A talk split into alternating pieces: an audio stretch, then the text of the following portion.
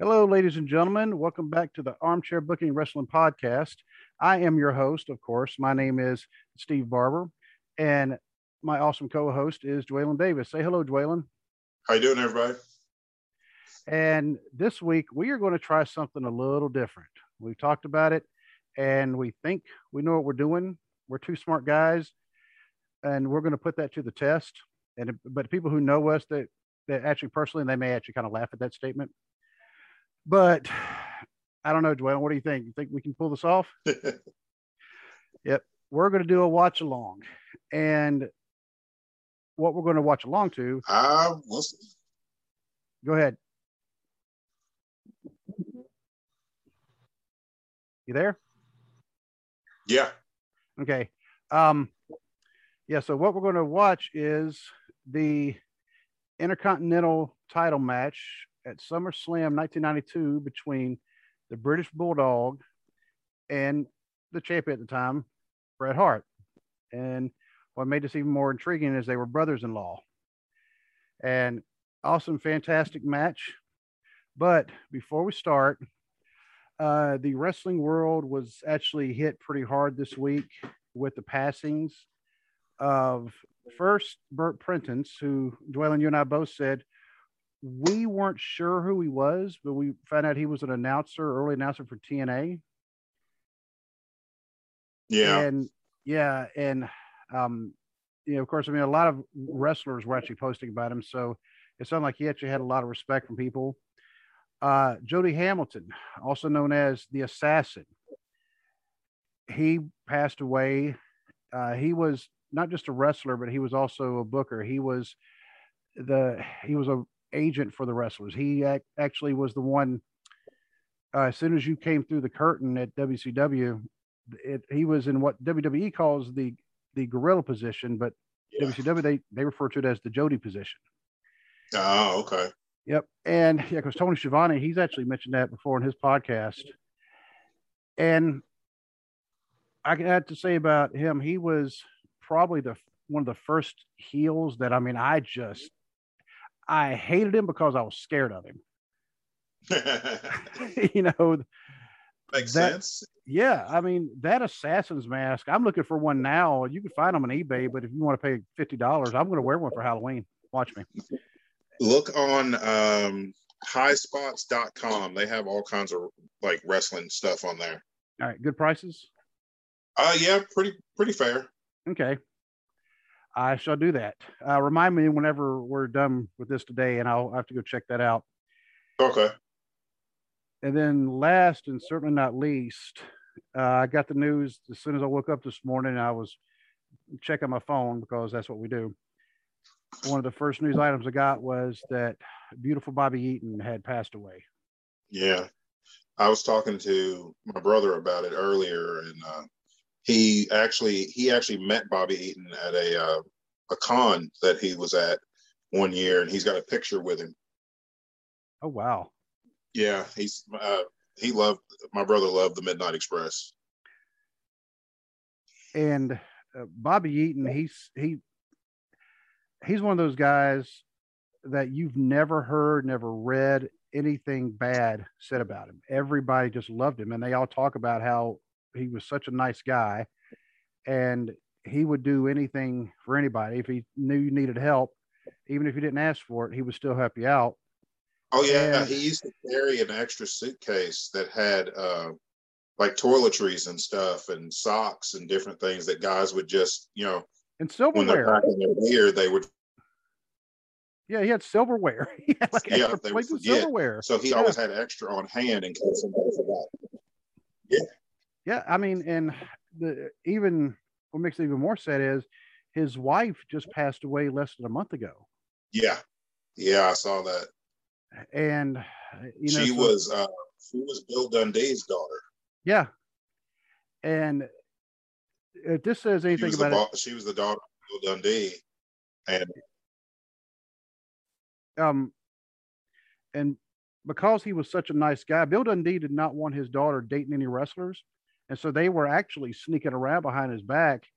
And then when he found out, he's like, "It's Bobby," you know, he, he couldn't get mad at it because he knew Bobby was such a nice guy. Yeah, he never. was okay because it was Bobby. Yeah, Yeah, he was okay. Yeah. And uh, I- Steve. Yeah, Steve Austin said wrestling Bobby Eaton was like a night off because everything Bobby Eaton did was so believable and it looked so real. It looked Mhm. like it would really hurt, but he never hurt. He never really hurt anybody.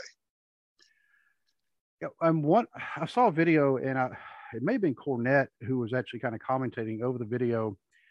Bobby was coming off either the second rope or the top rope, and he was doing an elbow. And I mean, it looked like I mean he just smashed onto the guy's chest and his shoulders and his neck. But Cornette said, "Now watch." He said, "If you look at his hand, his hand is out. Looks like he's bracing himself.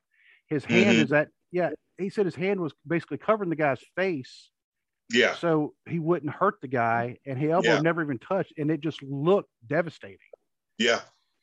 Well, it's like that right hand that he would throw. You know, it looked like a knockout punch, but everybody said everybody's always said that was he was always the easiest to work with. And yeah, I've seen nothing but good things said about him. Yep, and uh, Mick Foley, I just the latest one I actually shared this as well because normally I only, I only share like one thing about any kind of news like that, but Mick Foley, his his statement about it uh, was pretty pretty long, but it it actually I think it, it kind of summed up Bobby Eaton to a T. You know the kind of person he was. Yeah, You know, I so- shared. Uh, I shared. Samoa Joe had posted about it, and I shared. I retweeted his, and then Arn had put something about it, and I retweeted that one. Yeah, yeah, I did see that one because I was like, oh, that's right, yeah, because um, you know, Arn, he and Arn, they were they were good friends. In fact, not just that, I mean, they were neighbors. You know, they lived about Yeah. a block away from each other. Yeah, they were the uh, during the uh, Dangerous Alliance days. They were the World Tag Team Champions. Mm-hmm. And you know, of course, Aaron, Arn's wife, and Bobby's wife. Uh, I, honestly, and I feel bad, I can't think of his his late wife's name. Uh, they were also best friends. Yeah, and you know but when if they they still haven't said the official cause of death for bobby but my honest um opinion is he died of a broken heart that's what I think. That as soon as I saw that she had passed less than a month ago, that's what I think too. Because i mean people don't think things like that are real oh it's very real i mean that's who Oh yeah, he wanted to spend the rest of his life with and now she was gone so i mean he you yeah, know, died of a broken heart. So, so our definitely our thoughts and prayers are going out to the the Eaton family because I mean I know they're really struggling and D- Bill Dundee losing his daughter, now losing his son-in-law, and then of course their kids losing both parents within a month of each other. I mean that's that's yeah. That's tough. So, um, but we do have to move on. And before we get to the the watch along, I'm almost scared to do this. But, um, I do want to go ahead and get our give our contact and listing info. If you would like to contact us for any reason, whether it be if you want uh, a show suggestion, if you want to come on the show, uh, just give us some feedback. It's armchair booking podcast at gmail.com or on, on Facebook at facebook.com slash armchair booking podcast. We're on Instagram, armchair booking. We're on Twitter at booking armchair. You can find us, of course, on Blog Talk Radio because that's who actually hosts it. But we're also on iTunes, Stitcher, Spotify, iHeartRadio, Amazon Music, Google Play, and many more. All you do is really just do a search for the name, and you can actually find other ways of listening to us. And have I forgotten anything? I, I think I actually did that from memory. No, I think that's everything. Yeah, because I mean, I've, I've tried to expand the show out so we are on many, many platforms because uh, some people do Apple Podcasts, some people like Stitcher, some people like Amazon Music. Yeah, You know, I use Amazon Music myself. yeah, that one's a that one's a good one, and that one was one of the last ones I got on there, and I felt like I'd actually accomplished something pretty major when I did that. but um and I I will have to give the plug out for the Northern Wrestling Federation this past um, Monday. You know, and if you listen to the the podcast from uh, Monday, you know, from myself and Dwaylen, I actually mentioned that the owner of the Northern Wrestling Federation, Roger Ruffin, had actually reached out to me because they are having a huge event next Saturday in Covington, Kentucky. And he asked if I could actually interview some people on the podcast, you know, to plug the event. And I told him, sure, you know, and so we set it up for the very next day for a wrestler who is, his wrestling name is the Swinger. And we did that Tuesday night. The interview went really well. And this event, dude, I'm telling you what, I really wish you could come up here because yeah, me too. You told me about this one. Oh my! I mean, they're going to have games for kids.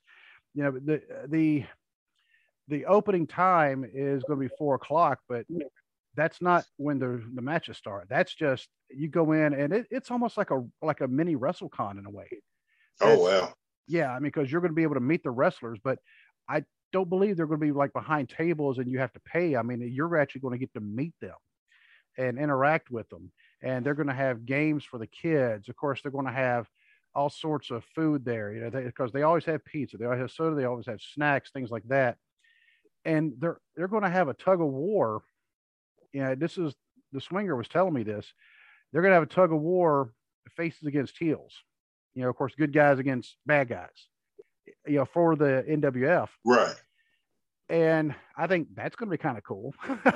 and and then the matches themselves, and I don't I don't actually have the uh, the match listing in front of me, but when we were going through all these matches, it's going to be just stacked, and and the matches they don't even start till six o'clock. And, oh wow! Yeah, and it is going to be stacked. They're going to have a cage match, uh, women cage match, and this this will be the first time they've ever had the, the NWF has had a women's cage match and that's that's I think that's going to be well. Actually, I think all the matches are going to be good. Uh, they're going to have another match, and this is for the NWF. I believe he said it was for the unified title, where it's it's almost like a fatal five way, except for it's just two people in the ring, and it's elimination style. Oh, so, okay. Yeah, so two people in the ring, but you tag yourself in, or somebody tags you in, and once you're eliminated, whether it be pinfall, submission, count, whatever, you have to leave the area. You have to go back to the locker room. Oh, okay. Yeah. So I was like, huh. That to me makes it more interesting anyway, because my personal opinion is the the triple threats, the the four ways, the five way matches, all them, I think they should all be elimination matches anyway. Yeah.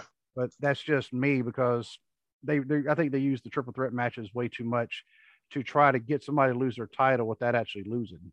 Yeah, me too. Yep. Um, but they're also going to have a scramble, a scramble match for the women's title. Who right now the champion is Mean Selena Dean, who we've actually had on the show a couple times in the past. We'll have to get her back on the show with you can talk to talk with her, Dwaylen, because uh, she's actually really good. There's a reason why she's the women's champ, and she cashed in the golden ticket which is like their version of Money in the Bank. Money in the Bank. Oh, okay. Yeah. yeah. And I was actually there that night. And did I send you the video of that? If I didn't, yes. Yeah. Yeah. You did. Yep. So, in fact, the two women that are going to be in the cage match are Big Mama and Nikki Victory. Okay. Yep. So, Nikki Victory, who lost the women's title to Selena Dean when she cashed in the golden ticket after Big Mama put uh, Nikki Victory through a table Just all oh. of a oh. sudden, yeah. And Big Mama, they were she and Nikki Victory, they were allies up until that very point. Also, she turned around, slam into the table, and mm-hmm. Selena Dean cashed in, and new women's champion. So, but it, it's going to be an action-packed night, and if you can make the five-hour drive up here, you know you can stay with us, and we'll go to it. I wish I could. That sounds awesome. Yeah. So, but moving on to the match. Now, 29 years ago, my friend, we do you remember all the details about what led up to this match? Honestly, I don't remember. I don't remember how they. I don't remember the build. I don't remember the build to the match. Well, I think it was just basically, and I'll have to really look at it again. Bret was Intercontinental Champion. Bulldog had never had a shot at the Intercontinental title, but they're brothers-in-law. Right. right. Bulldog was married to Bret's sister, Diana. Yeah. And so he won the title shot. And then Jack Tunney was the one who actually came out and said, You're going to give him a title shot. By the way, it's going to be at SummerSlam. By the way, SummerSlam is going to be in London. Yeah, Wembley Stadium. Yep, Wembley Stadium, which I've actually been to. The only NFL game I've ever been to was at Wembley Stadium. so, you know, go figure. Uh, which is also another interesting story I have to tell you about, you know, offline. Um, but you know, when they had this match, and it ended up being like one of the one of the greatest SummerSlam matches ever. And we're thinking, man, two great wrestlers, you know, they were really working together to put put on a great match. And then we found out later on. Yeah. uh, uh, Bulldog, you know, found out later on that Bret had to put that Superman cape on. Yeah, yeah, he did. Because the Bulldog was on was on a little bit of crack. Yeah, with, with their uh, with their other brother-in-law, Jim Neidhart. Yeah. I mean, they he spent like they got to London, like, and then they had like the media tour and all that stuff all week long, and he was just smoking crack with Jim Neidhart all week. and then wow. they get to the, they get to the arena and like they it's just bulldogs just has no clue what's going on and I don't know. I don't know what he thought. I don't know why he thought that was a good idea. The biggest match of his life, and he's going to smoke crack all week. Oh, that's actually why he thought it was a good idea because he was smoking crack. I, mean, I mean, that's he didn't know crack is whack. Yeah. so yeah, yeah nobody he, that apparently. Yeah, and so he, you know, did more crack. Yeah. And I'm going to guess that Vince McMahon was not aware of all the crack until after, you know, well oh, after. And he may not have been aware later. Bret might not have told it because really, I mean, I, I'm sure Jim Neidhart didn't tell it because he wasn't trying to get fired. But yeah, again. And so Bret may not have told Vince. Vince may not have known for years later. And well, and well, I was going to say I'm pretty sure Vince knows now, but uh, you never know. He may not know. Yeah, he may not. But but right now, ladies and gentlemen, if you are wanting to watch this as we are watching it ourselves, and you got to think, uh, was the last time you actually watched this match, Dwayne? Um, uh, it's been years and years ago. Yeah, I've watched it a couple of times since you know since it happened, but it's been a long time since I've watched it. Hmm. Um. I know I watched it in the past year, but it was honestly enough. It was I was watching the entire pay per view because I wanted to see the Shawn Michaels and Rick Martel match again. Yeah, and and I think we were saying the other day, yeah, the match is still good. It just didn't hold up to the way I thought it was the first time I watched it years ago. But right. I think uh, I think part of that maybe because we've seen Shawn Michaels do some just absolutely extraordinary things since then yeah, that match for that match was tame compared to the stuff he ended up doing, especially his second run when he yes. came back after the, the four four and a half years. Yes. So, but if anybody would like to watch along while we do the watch along, we are at two thirteen thirty four, and I'm about to hit play now.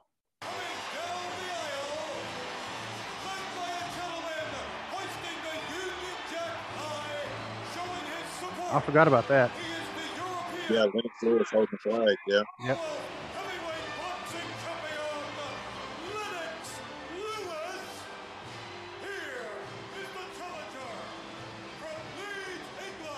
Ah. Okay, they didn't say London. I know before they said something from London, England, and he wasn't from London. Yeah. Nope, nothing against any of the current announcers, but nobody, ha- no announcer gives that big match feel like Howard Finkel did. Oh, I know. I, I can't even imitate his voice.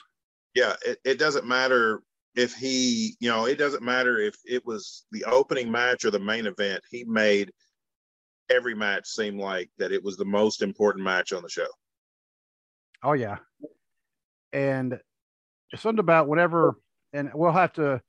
Uh, we're not going to have the sound on the entire time uh, because, well, for one, I don't feel like getting copyrighted.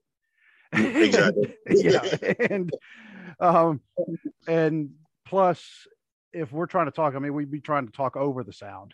You know, so Yeah. there may be a couple times during the match I may may turn on, but uh, but definitely at the end because I want to hear uh, I want to hear Howard Finkel say the winner and new. Ooh, yeah. That's that's like the best part. Like that, like when someone like when a title changed hands and he said and new, that it just gives you goosebumps. you know, and new. You're like, yeah. And, but of course, then there's also the ones where they're going for the title and the champion was counted out or disqualified. The day the winner by disqualification is so so. However, Yeah.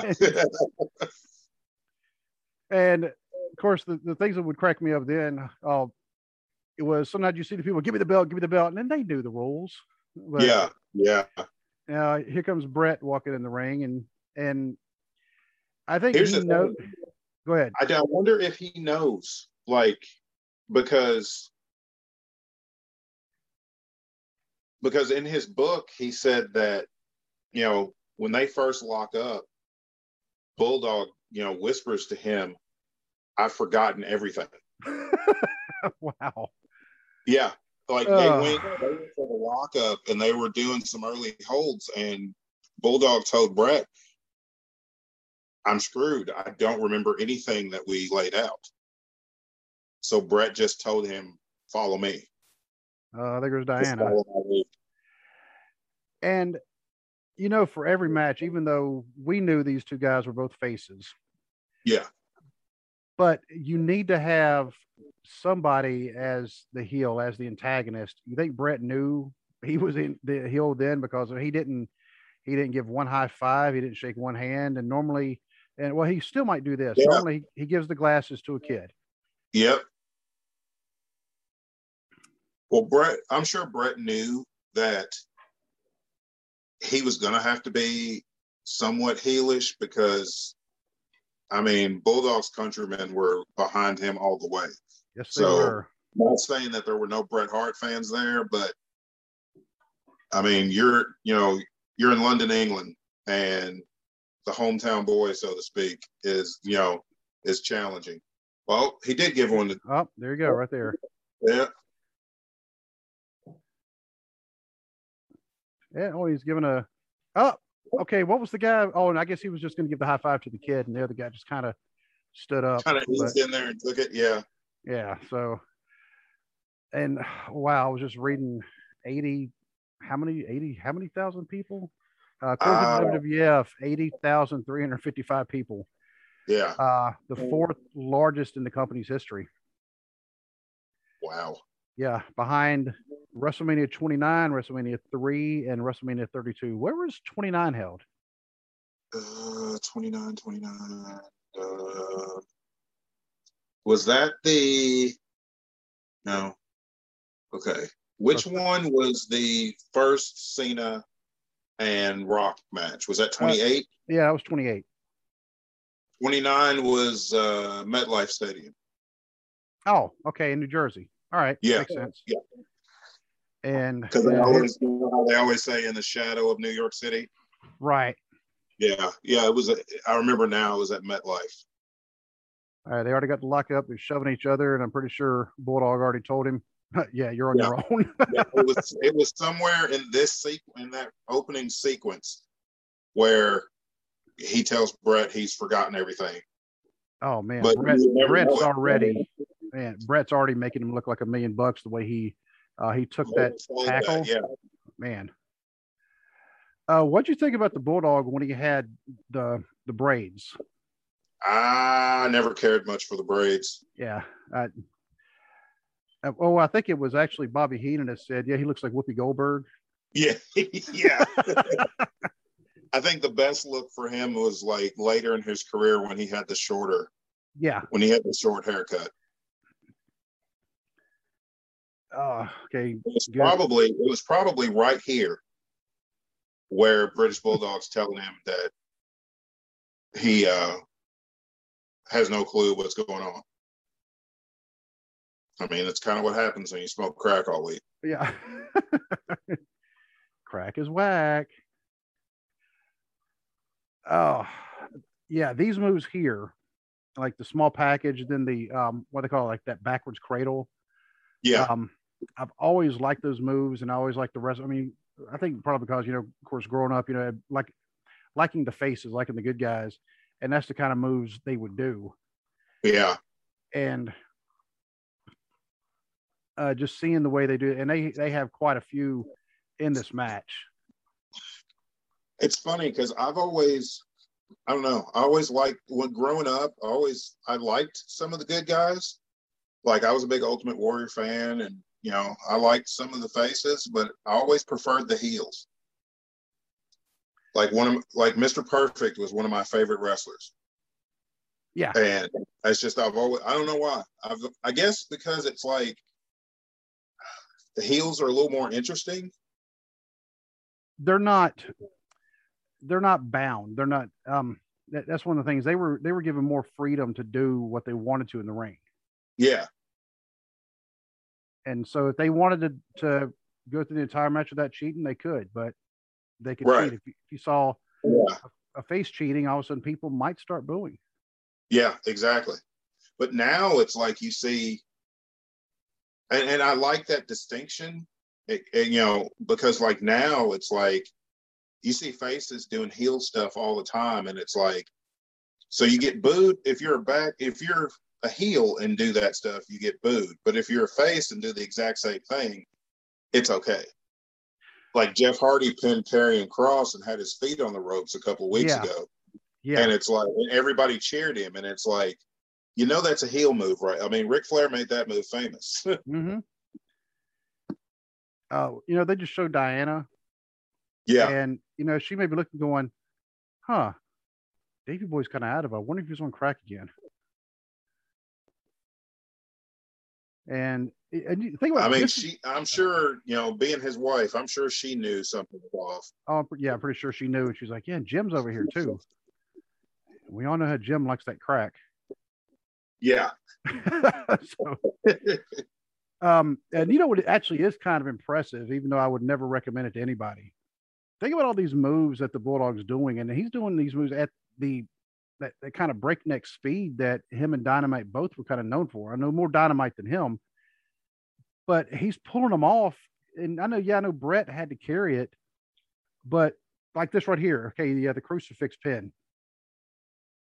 You know, the Bulldogs, he still had to, to do some of that. And this armbar here, I mean, he he doesn't look like he's on crack, but we know now. no, he doesn't look. That's like I didn't know, and like I said, I'd seen this match, you know, several times, but you know, and you know, it's been a long time since I've watched it, but I've seen it several times since I've been an adult, and I did not know any of that until I read Bret Hart's book.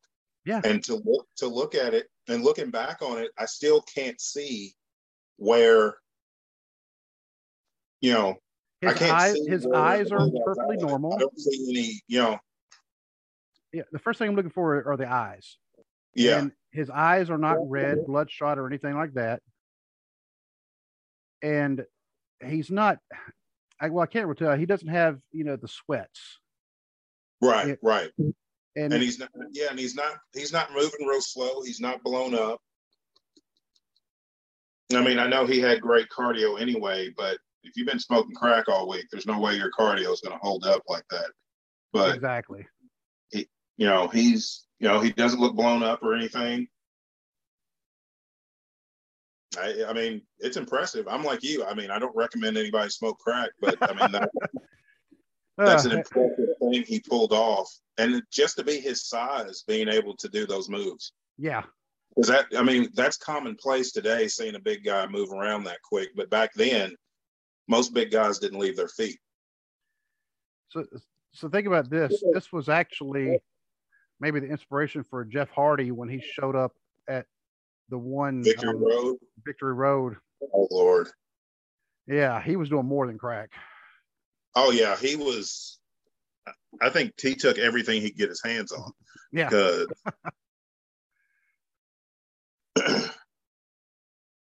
that was that was just sad to watch. I Mm. I I didn't see it. I didn't get that pay per view, but I saw it later, and that was just you could tell Sting was furious too hmm because that that is the snuggest Scorpion Death drop I'd ever seen. Oh yeah, I mean he dropped. I mean he didn't just kind of fall with him. You know, he slammed down and went down with him. Boom. Yeah, and then the way he pinned him, he was making sure he wasn't getting up. Yeah, and I, I think the ref would have actually counted to three regardless. Yeah. Yeah, Oh, Bret had the best atomic drop. yeah, he That- did. You talk about that inverted one? Yeah. I mean, it just it looked like it just hurt you to your soul. It was just everything he did was just like I wasn't a huge Bret Hart fan when I was younger, but the older I get and the more of his more of his matches I rewatch, I mean, he is absolutely one of the best ever. I mean, I feel like he's a little bitter towards the business, which I mean, granted, he does have some reasons to be bitter, but skill wise, I mean, there's not many better than Bret Hart. No, there's not. And it does kind of make me wonder, you know, how tight he's cinching on these like this chin lock that he has on. Now we're now going to a side headlock. How tight he's got it on there. Going, Yeah, yeah, a biggest event of our life, and you smoke crack before the show. A lot of crack. Yeah. I mean, basically, he you know he did all the crack that day and Oh, that yeah. week. that whole week. Yeah, Yeah. Oh, nice monkey flip. Man. yeah, See, that's what I'm saying. They they are pulling out all. This looks to me like one of the matches that you would see, like on one of the Starcades. You know, Oh, the yeah. early Starcades. yep. Oh.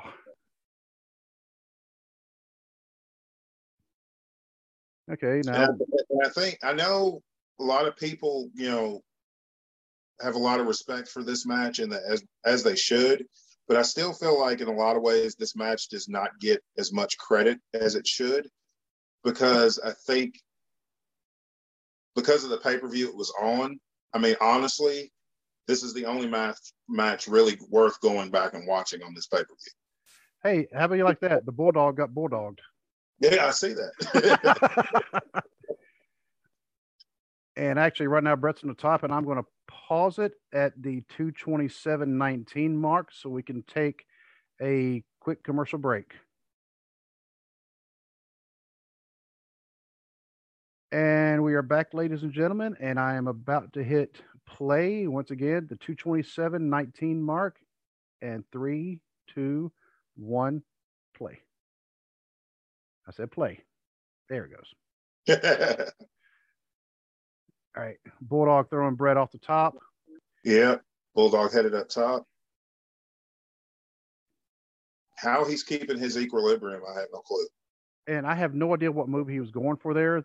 That may be the Yeah. indication he's on he's on a little bit of crack. Yeah, because uh, he Bret Hart, Bret was way he was way too far away from that turn that corner. Yeah, I, I don't know. Was he wasn't going for a headbutt? I don't know if yeah, I don't know if it was a headbutt or if it was a knee drop or what, but It, it didn't he work. He didn't get any of that. Here's something kind of somber to think of. Uh, out of the three people in that ring, two of them are dead, and one of them's having a lot of health problems. Yep. Yep. Yeah, because yeah, Joey Marella, he um he died. It was just a couple years after this. He died in a car wreck. Yeah. And you know, I didn't know that was Gorilla Monsoon's son until like a few years even after that. I didn't know until the car until the car wreck. I'd read I can't remember where I read it at, but they said that that was Gorilla's son. Yep.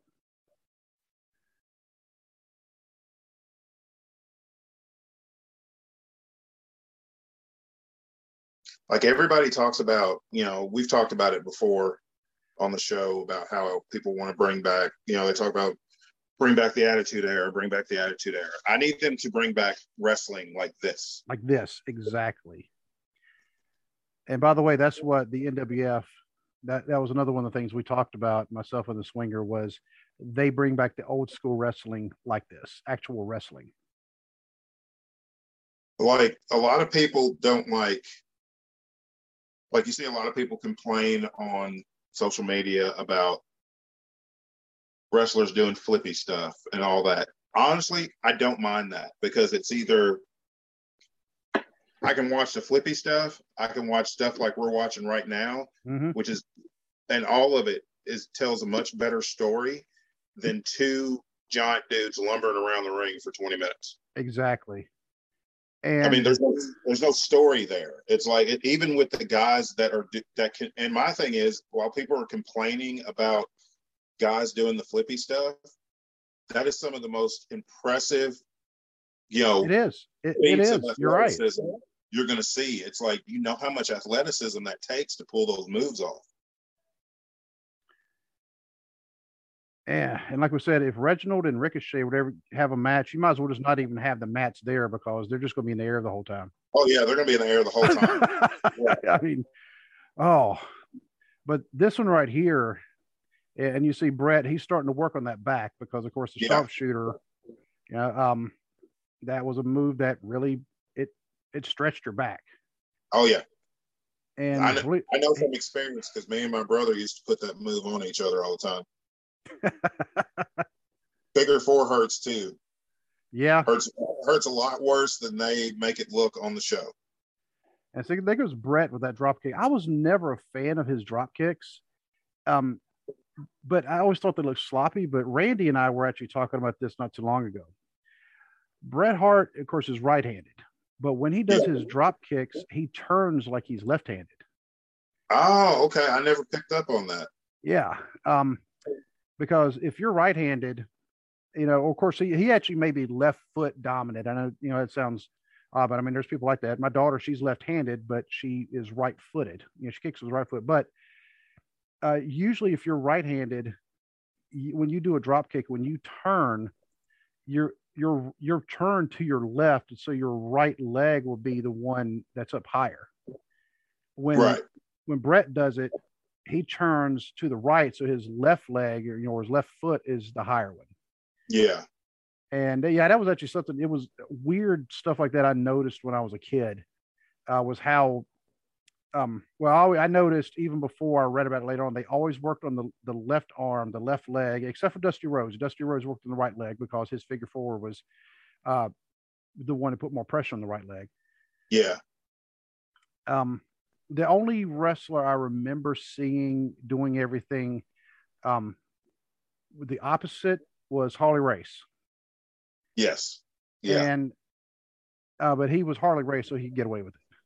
oh yeah. Yeah. You're not going to tell him not to.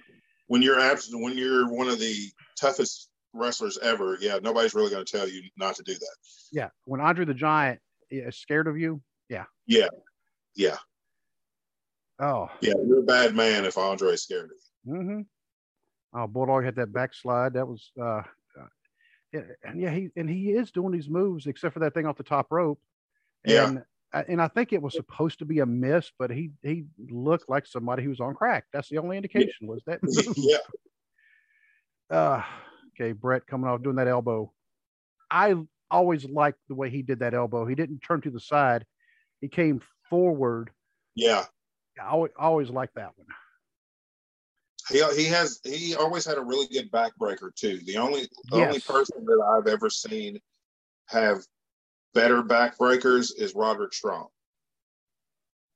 I'll have to go check his out. I'm uh, not Yeah. familiar with it, but He um like he he has so many different variations of the backbreaker. It's I mean they they just look like they're it looks like you're gonna have to get carried out after one of his backbreakers. They look they look snug. Now, there was a heel move from Bret when he grabbed Bulldog by the hair and picked him up, Yeah. and uh, which honestly, that is a a women's wrestling move. It The hair, to be, yeah, it used to be a staple of the women's matches. I'm glad it's not anymore. yeah, Um, you may see it occasionally, but not the way it used to be, like every match. yeah. Now if you see if you see a, a woman pulling another woman up by her hair, that's because she's about to throw her by her hair across the Mhm. ring. Exactly. And it's not like a cat fight move like it used to be. uh, got that sleeper hold on, which that's Right. something else. Well, Now you do see the sleeper hold still, but it's known by other the coquina clutch. Yeah. yeah. I'm like, it's a sleeper hold.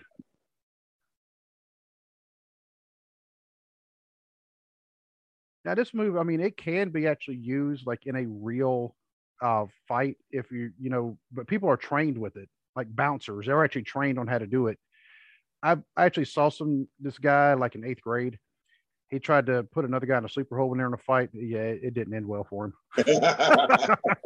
I mean, the guy just went over. He just flipped him over and just started. Yeah. Yeah, I mean, unless you cinch it in really tight where you're actually cutting the air off, that's not going to work in a real fight. Right. Uh, all right. Yeah, the bulldog. I mean, he's just up. Oh, okay, now here's something else, and you'll have to go back and rewind this. The first time Bret did the sleeper, he had the right arm under the chin. This time he has the left arm. Yeah, I, I, caught that. Yeah. Yeah, he switched it up this time. Yeah. And oh, and when I was actually talking to Randy about, you know, telling that about, you know, um, left-handers, right-handers, how they do that. It also comes when they they're doing the like the flying body presses, um, like off the ropes.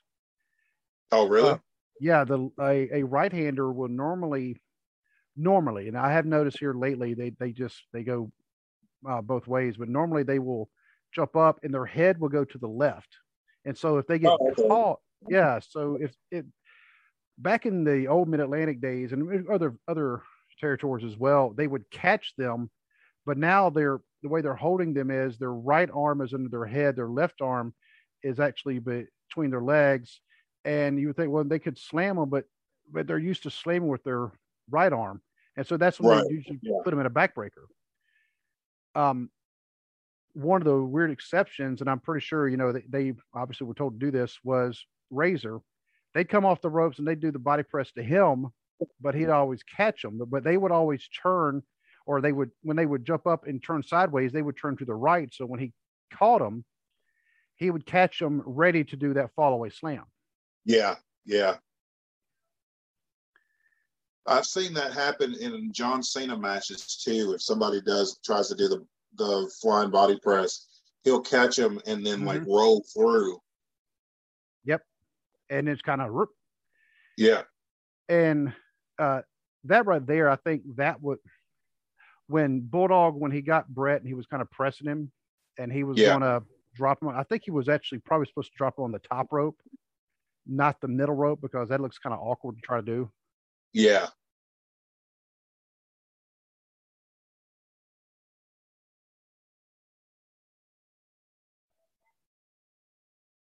Yeah, and John Cena, I mean, he's another uh, lefty. Yeah. Um, and but he punches with his right hand.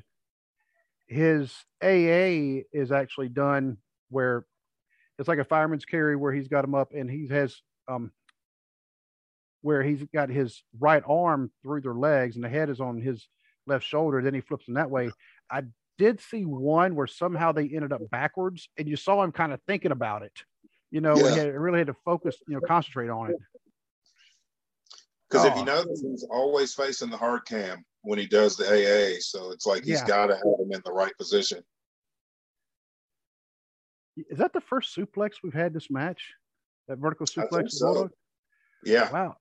Wow. Because I mean, the Bulldogs, that's one of the things they were known for were, were the suplexes. Yeah.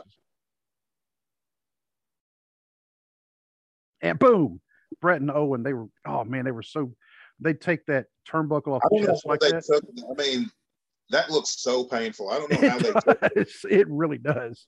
Square in the chest. Yeah, because Owen was another one. Yeah, and uh, obviously they probably both learned it at the same time. But yeah, he, he would just go just chest first into that turnbuckle. And I know the turnbuckle is padded, but like you said, I mean, I, ooh, I'm thinking you, you just got to crack sternum. Yeah, but there there's not a lot of padding on that turnbuckle, so it's like, and you've oh. seen the metal that metal buckle underneath. Mm-hmm. Boom! Oh man, there's that power slam. Yeah. Him. He he was the first one saw do it. Then the Warlord later on, and then of course Braun. Yeah. Yep. I like that one so much, even with with my wrestling figures that I had. And don't tell me you didn't have the same wrestling figures that I had. I would have them do their matches, and I would have them do the the power slam like that. I'm pretty sure I, I had at least one of them. You know, that was that would have been their finishing move. Uh, even with the little cheap generic ones that I got, like from like Family Dollar. uh, hey, here we go to suplex. Up. Oh. Oh. Oh, nice oh. German. German into the bridge. Yeah. And you see, probably they, the best. Don't, go ahead. Probably the best German into the bridge that I've ever seen is Chris Benoit. Oh yeah. Oh, absolutely. But the best Northern Lights suplex I've ever seen is Alicia Fox. Yes.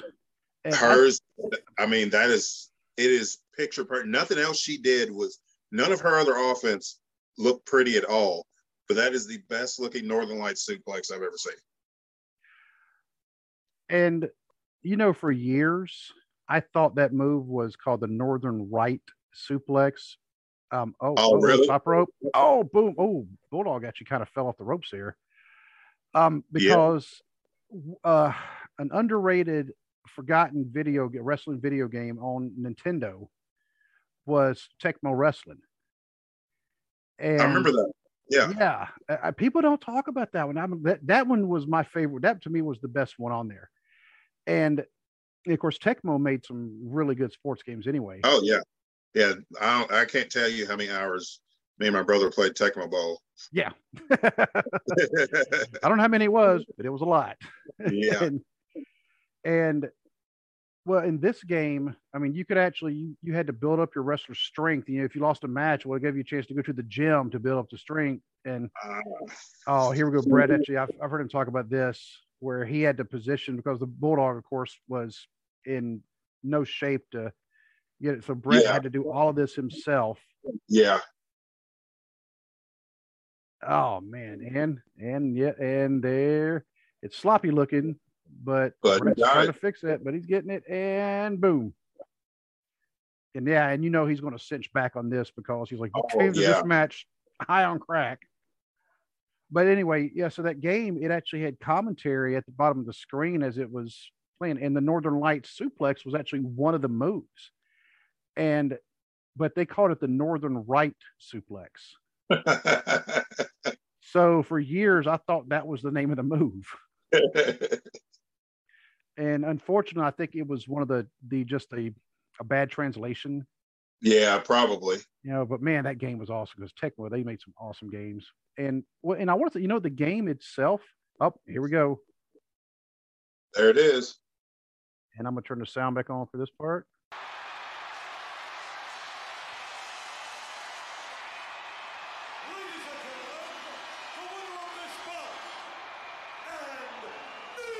No.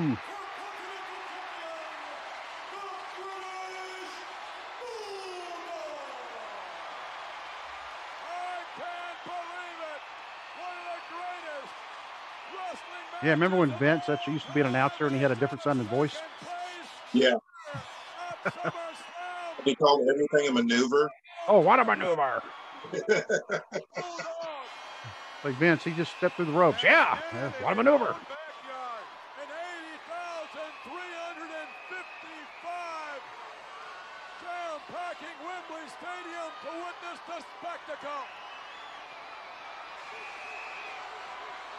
All right, yeah, I'm gonna hit the sound again. Yeah, that, that Vince McMahon announcer voice is like my, my, customer service voice at work. It's like I don't know who that is.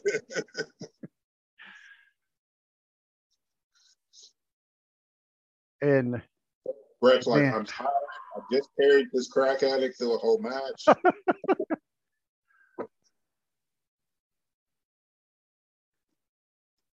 and you know now they would have nowadays hometown, they'd have the Bulldog lose. Oh, absolutely. Yeah. Every time now. Yeah. And they've been doing that for years. It's like if this is your hometown, you can get you're guaranteed you're going to lose. Yeah, because I remember the first time I ever really noticed it was actually Sasha Banks when they were in Boston. Yeah. Yep. And yeah, and then they said her hometown. Yeah, she's losing. And of course, the funny thing about that is you know, Carmella is also from Boston, but they have her portrayed as being from Long Island. Yeah. I, which Looks like people- uh, Mustafa Ali. He's from Chicago, and he just lost on Raw Monday. oh, he, oh, I see. I haven't. I have not watched all the past couple of weeks. Haven't even watched the replays. I've seen a couple of highlights, but not much. Yeah, I just watched the YouTube clips because I can.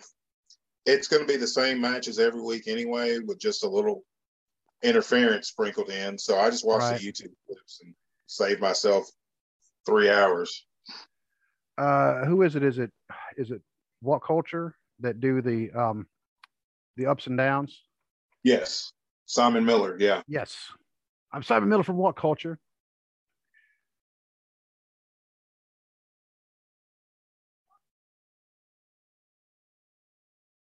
Yeah, and he's telling her her, her husband's on crack.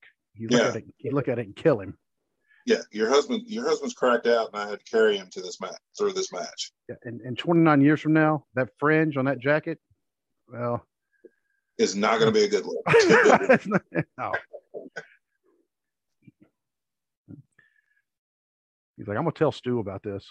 yeah, I'm gonna tell that.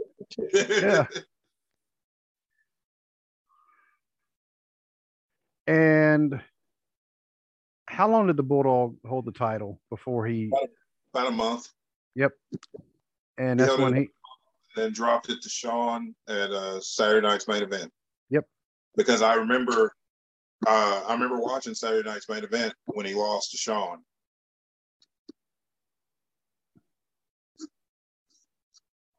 Oh, you know that would right there would would actually not be fun to be standing that close to them fireworks. Oh, you know that's got to be hot.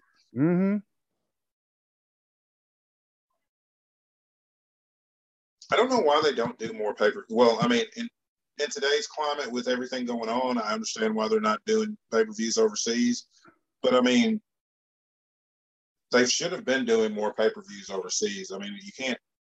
I feel like you can't really call yourself a global wrestling company if you're not holding, if you're only doing pay per views within the continental United States and the Well, have- handful of they, they have the- Saudi Arabia. About say they have the Saudi shows. um, Yeah, but but yeah, I don't really. I, you know, the last No. couple ones I didn't even watch. Oh, I didn't either. It's, I mean, they're just, they're overhyped house shows. I mean, it's just like, Yeah, and, it's not like they're getting WrestleMania or anything. It's just, it's just a house show. Uh, you know, it's kind of amazing also when you see uh, this match, just knowing in a couple months, Bulldogs, of course, he's going to drop the title to Shawn. And then Bret turns around and wins the world title from Flair. Yep. Yeah. At a like uh, untelevised event in uh, Saskatchewan. Yeah.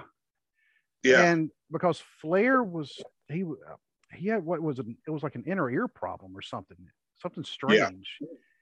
And so he had to drop the title and then then eventually he just left the company he had perfect beat him in a loser leaves town match which you don't see those anymore Yeah. Cause he dropped the, uh, he dropped the title to Bret because of the inner ear problem. And he was, I think he was just ready to go home. Yeah. I think he wanted to go back to WCW because it was closer to home. and i mean he um you know he he proved himself in the wwf and Yeah. um he didn't need to prove himself to me and you because we already knew Oh yeah, I already know.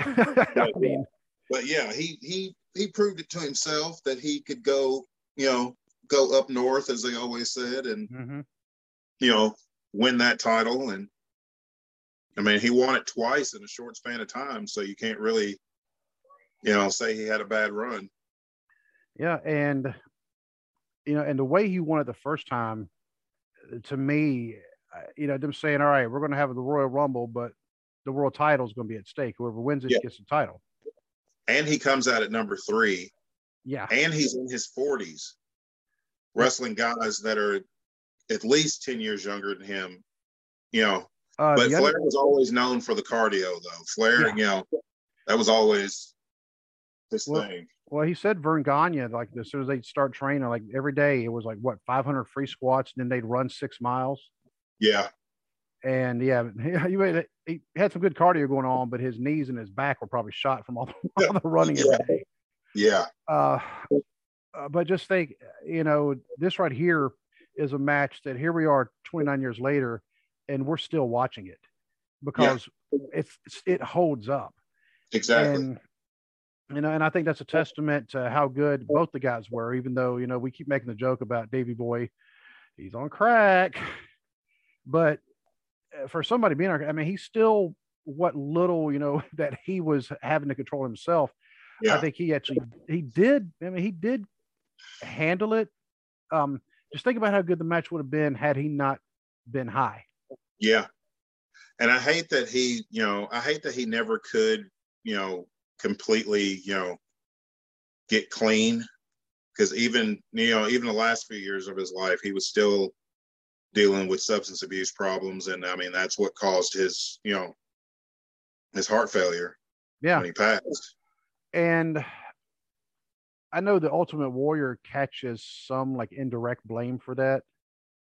Um, because when the Warrior, his cup of coffee that he had in WCW, where he had the one match against Hogan, but yeah, the, yeah, uh, the trap door on the ring. Yeah.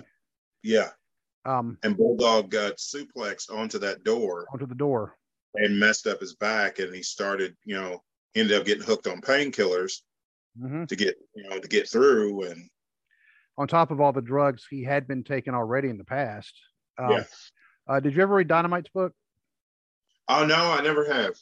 Um, I have it somewhere, but uh, yeah, I think I mentioned to you before. The first time I read the book was before I actually lived in England, mm-hmm. and he, I was like, "This book is in English, but I can't understand some of the things that he's talking about."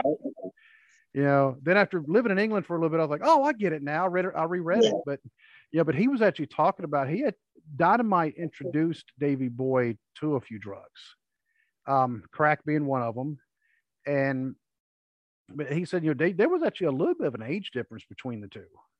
You yeah, I mean it, wasn't huge, but you know you're talking like eight nine years, so Davy Boy would have been in a position where he's looking up to Dynamite, and Dynamite was definitely not, a, huh?